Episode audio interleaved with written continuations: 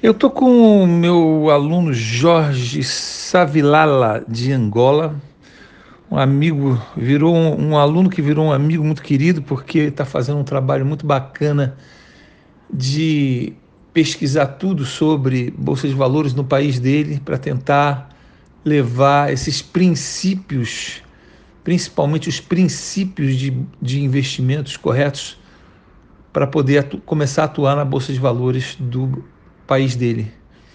Eu costumo é, dizer que ele tem. Eu digo isso para ele, mas estou dizendo nesse podcast para que todo mundo saiba. O, a bolsa de valores dos países costuma andar independente da política, da corrupção, é, mesmo é lógico que alguns países comunistas, uma ditadura como a da Venezuela, por exemplo, acabam afetando o mercado como um todo. E afeta a Bolsa de Valores também. Mas eu não sei qual é o caso exato de Angola, que é o caso do país do Savilala. É, me parece que lá existe uma corrupção que tudo indica que seja muito parecida com a do Brasil. Nós tivemos uma corrupção exagerada durante os dez últimos anos e nem por isso a Bolsa de Valores deixou de ser um dos melhores mercados para se investir no planeta. Tá? Então, o Savilala tem tudo para adquirir esses princípios e levar para o país dele, para ajudar o país dele que é, com que as pessoas possam melhorar suas vidas econômicas, proteger o seu dinheiro e automaticamente promover o crescimento da economia, porque quando se investe em empresas, elas têm recursos para trabalhar, elas geram empregos, enfim. Mas o, o Savilala me faz uma pergunta aqui na área do aluno do curso Como Enriquecer na Bolsa, que é o seguinte: ele diz: Olá, Marcelo, sendo eu estrangeiro, como posso investir na Bolsa Brasileira utilizando a corretora Itaú sem sair de Angola fisicamente? Aí eu estava respondendo aqui para ele em texto, acabei preferindo é, gravar esse áudio, porque é uma daquelas perguntas que são muito interessantes para muitas pessoas. É, eu, como professor de Bolsa de Valores do Brasil em língua portuguesa, eu tenho hoje alunos em, já são 15 países. São 15 países onde brasileiros, portugueses, angolanos, pessoas de língua portuguesa é, acabam é, tendo a sua atenção é, em, sobre o, o, o, os anúncios do curso, né? E acham que serve para qualquer país de língua portuguesa e realmente serve. E realmente serve, porque eu tenho dado apoio para muitos, muitos portugueses. Esse é um exemplo muito, muito claro. Eu tenho, assim, talvez uns 10% desses 5 mil alunos aí sejam portugueses espalhados pela comunidade, pela comunidade europeia como um todo. A comunidade europeia, o, o, os cidadãos da comunidade europeia podem trabalhar em qualquer país. Então, os portugueses saem de Portugal, vão trabalhar na Alemanha, na Suíça, na Inglaterra e me pedem, né? Tem brasileiro no Canadá, no Japão, tem muitos alunos no Japão, África do Sul, Austrália, enfim. É, pessoas que são chamadas pelas pela publicidade do, do curso e vem me perguntar. Então eu já aproveito para dizer que tem sido um sucesso para todas essas pessoas. Por quê? Porque muito mais do que as técnicas que são ensinadas no curso, é, são muito mais importantes os princípios de investimento correto, é, a compreensão das muitas armadilhas que existem no sistema financeiro mundial, não é uma característica só do Brasil, vai ter isso em qualquer país. Nos Estados Unidos tem muita armadilha que desvia a pessoa que não entende muito de investimentos em mercado de ações para caminhos totalmente é, que não vão levar eles, a, a essas pessoas a terem sucesso, e sim vão beneficiar apenas os intermediários, geralmente corretoras independentes que não são ligadas a grandes bancos, tá? Então eu escrevi aqui para o Jorge: Jorge, não existe investimento em outro país sem pelo menos uma vez se ir até ele. Isso vale para os Estados Unidos, Portugal, Inglaterra, Brasil e qualquer outro. Qualquer cidadão que seja de um outro país que não seja um desses, se quer investir de forma direta como eu ensino, em algum momento vai ter que ir lá para preencher os pré-requisitos, abrir a conta corrente. Eles vão pedir geralmente documento, às vezes é um documento um pouco mais complicado ou não, às vezes eles aceitam você como estrangeiro, que é no caso dos Estados Unidos, nas corretoras que eu recomendo no curso Como Enriquecer na Bolsa Americana. Lá eu digo quais as corretoras que aceitam estrangeiros, mas você tem que ir. Eles vão dizer no site que você não precisa ir, que você consegue fazer tudo online, mas na hora que você preenche. Eu tentei isso várias vezes vários alunos tentaram, não funciona.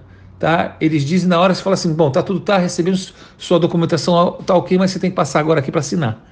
E aí tem que passar lá e eles não aceitam que você não vá lá pessoalmente, tá? Aí você vai, você consegue, faz na mesma hora, em meia hora você resolve o seu uh, cadastro nas corretoras americanas, vai se cadastrar como estrangeiro e vai conseguir operar. Mesma coisa em Portugal. Qualquer o curso de bolsa de como enriquecer na bolsa de valores portuguesa ensina quais os corretores e bancos que aceitam estrangeiros e você consegue operar em Portugal. O Brasil já é um pouco mais complicado, porque ele vai pedir é, documento. Se você quiser investir em bons bancos, isso acontece em todos os países, geralmente varia de um para o outro, mas geralmente eles pedem o, a documentação de imposto de renda do país. O Itaú, por exemplo, que o, o Savilala perguntou, ele não aceita estrangeiro. Eu acho que até aceita mediante alguns documentos lá que são um pouco difíceis de conseguir, mas de qualquer maneira, para conseguir, a pessoa vai ter que vir ao Brasil em algum momento. É questão de ligar. Né? Sempre que. Hoje eu opero no, no Brasil, Estados Unidos e em Portugal, e através de Portugal na Europa toda é, não consigo investir ainda direto na Inglaterra, que é o, é o meu próximo grande sonho. Já conheço bastante, mas não consigo operar de forma direta, só através de, de Portugal como intermediário, porque ele faz parte da comunidade europeia. E é, está me faltando ir à Inglaterra, passar lá, alugar um imóvel lá durante seis meses para comprovar residência durante no mínimo seis meses e poder abrir uma conta corrente no país.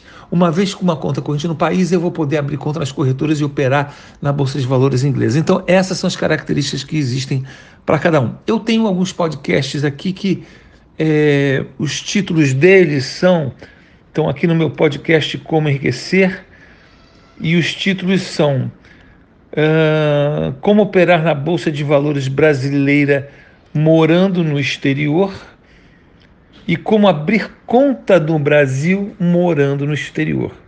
Não são só os, os desafios burocráticos de documentação para se abrir conta em um país.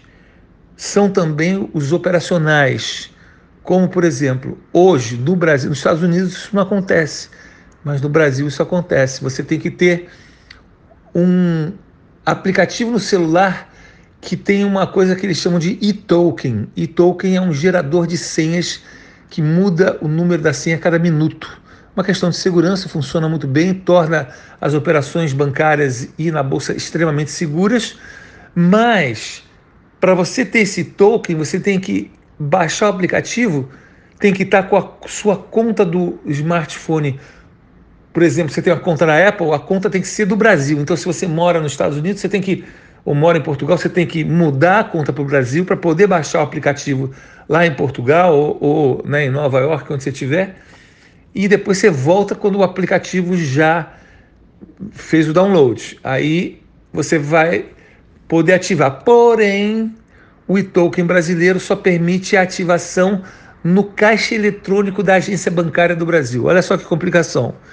Então, se você tem uma conta em qualquer tipo de banco brasileiro, inclusive no Itaú, você não vai conseguir, a não ser que alguém, um procurador, abra conta para você, compre um telefone, habilite e mande, faça esse telefone chegar até você no exterior.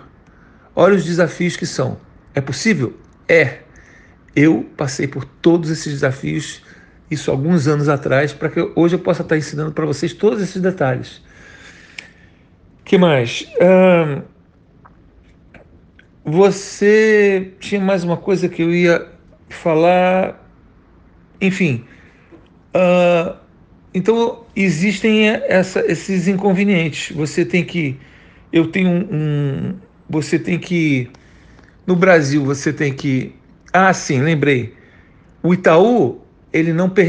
As contas comuns do Itaú só permitem a abertura, a ativação do e-token do aplicativo no caixa eletrônico. Porém, se você tem uma conta especial chamada Personalité, que você só consegue abrir com extratos bancários de depósito de, mais, de, pelo menos durante três meses de 10 mil reais na conta da conta comum. Aí, se você tiver essa movimentação, eles vão permitir que você transfira para o Personalité. Ou se você abrir a conta já com 100 mil reais.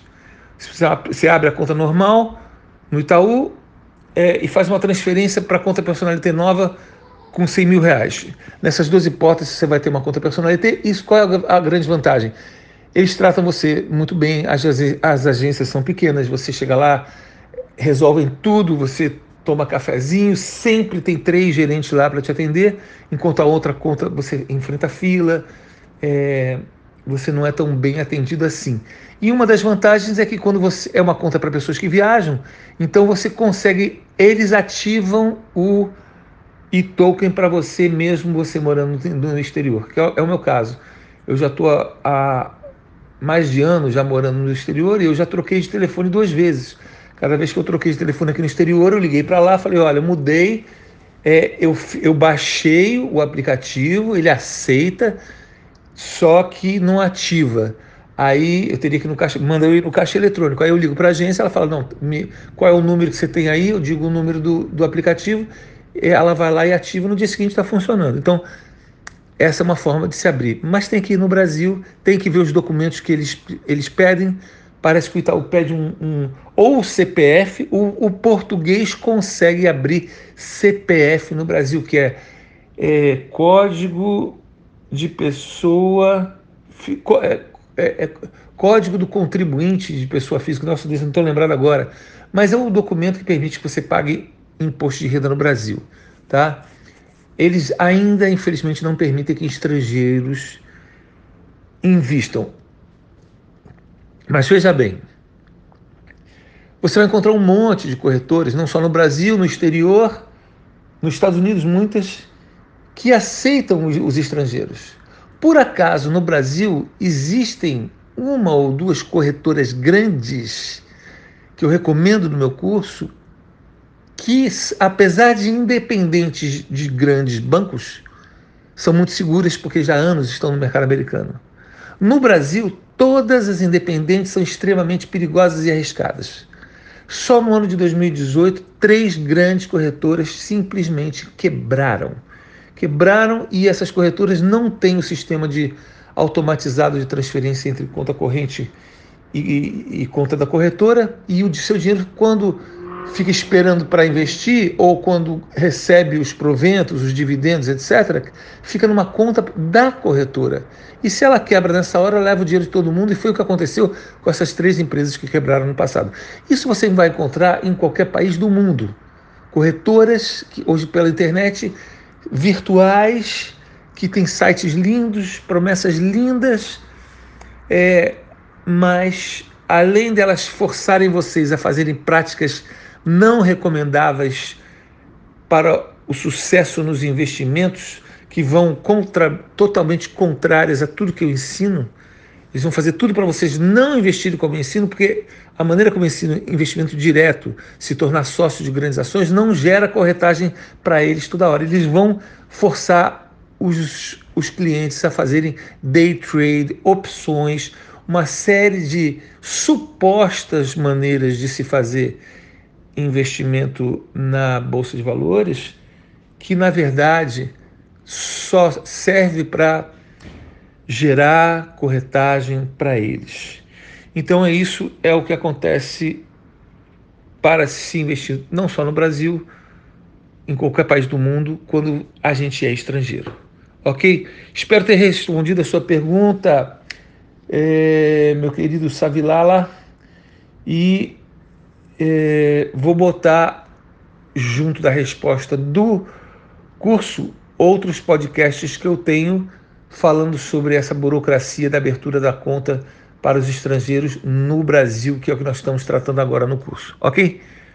É, abraço a todos. Tchau, tchau. Abraço, Savilala.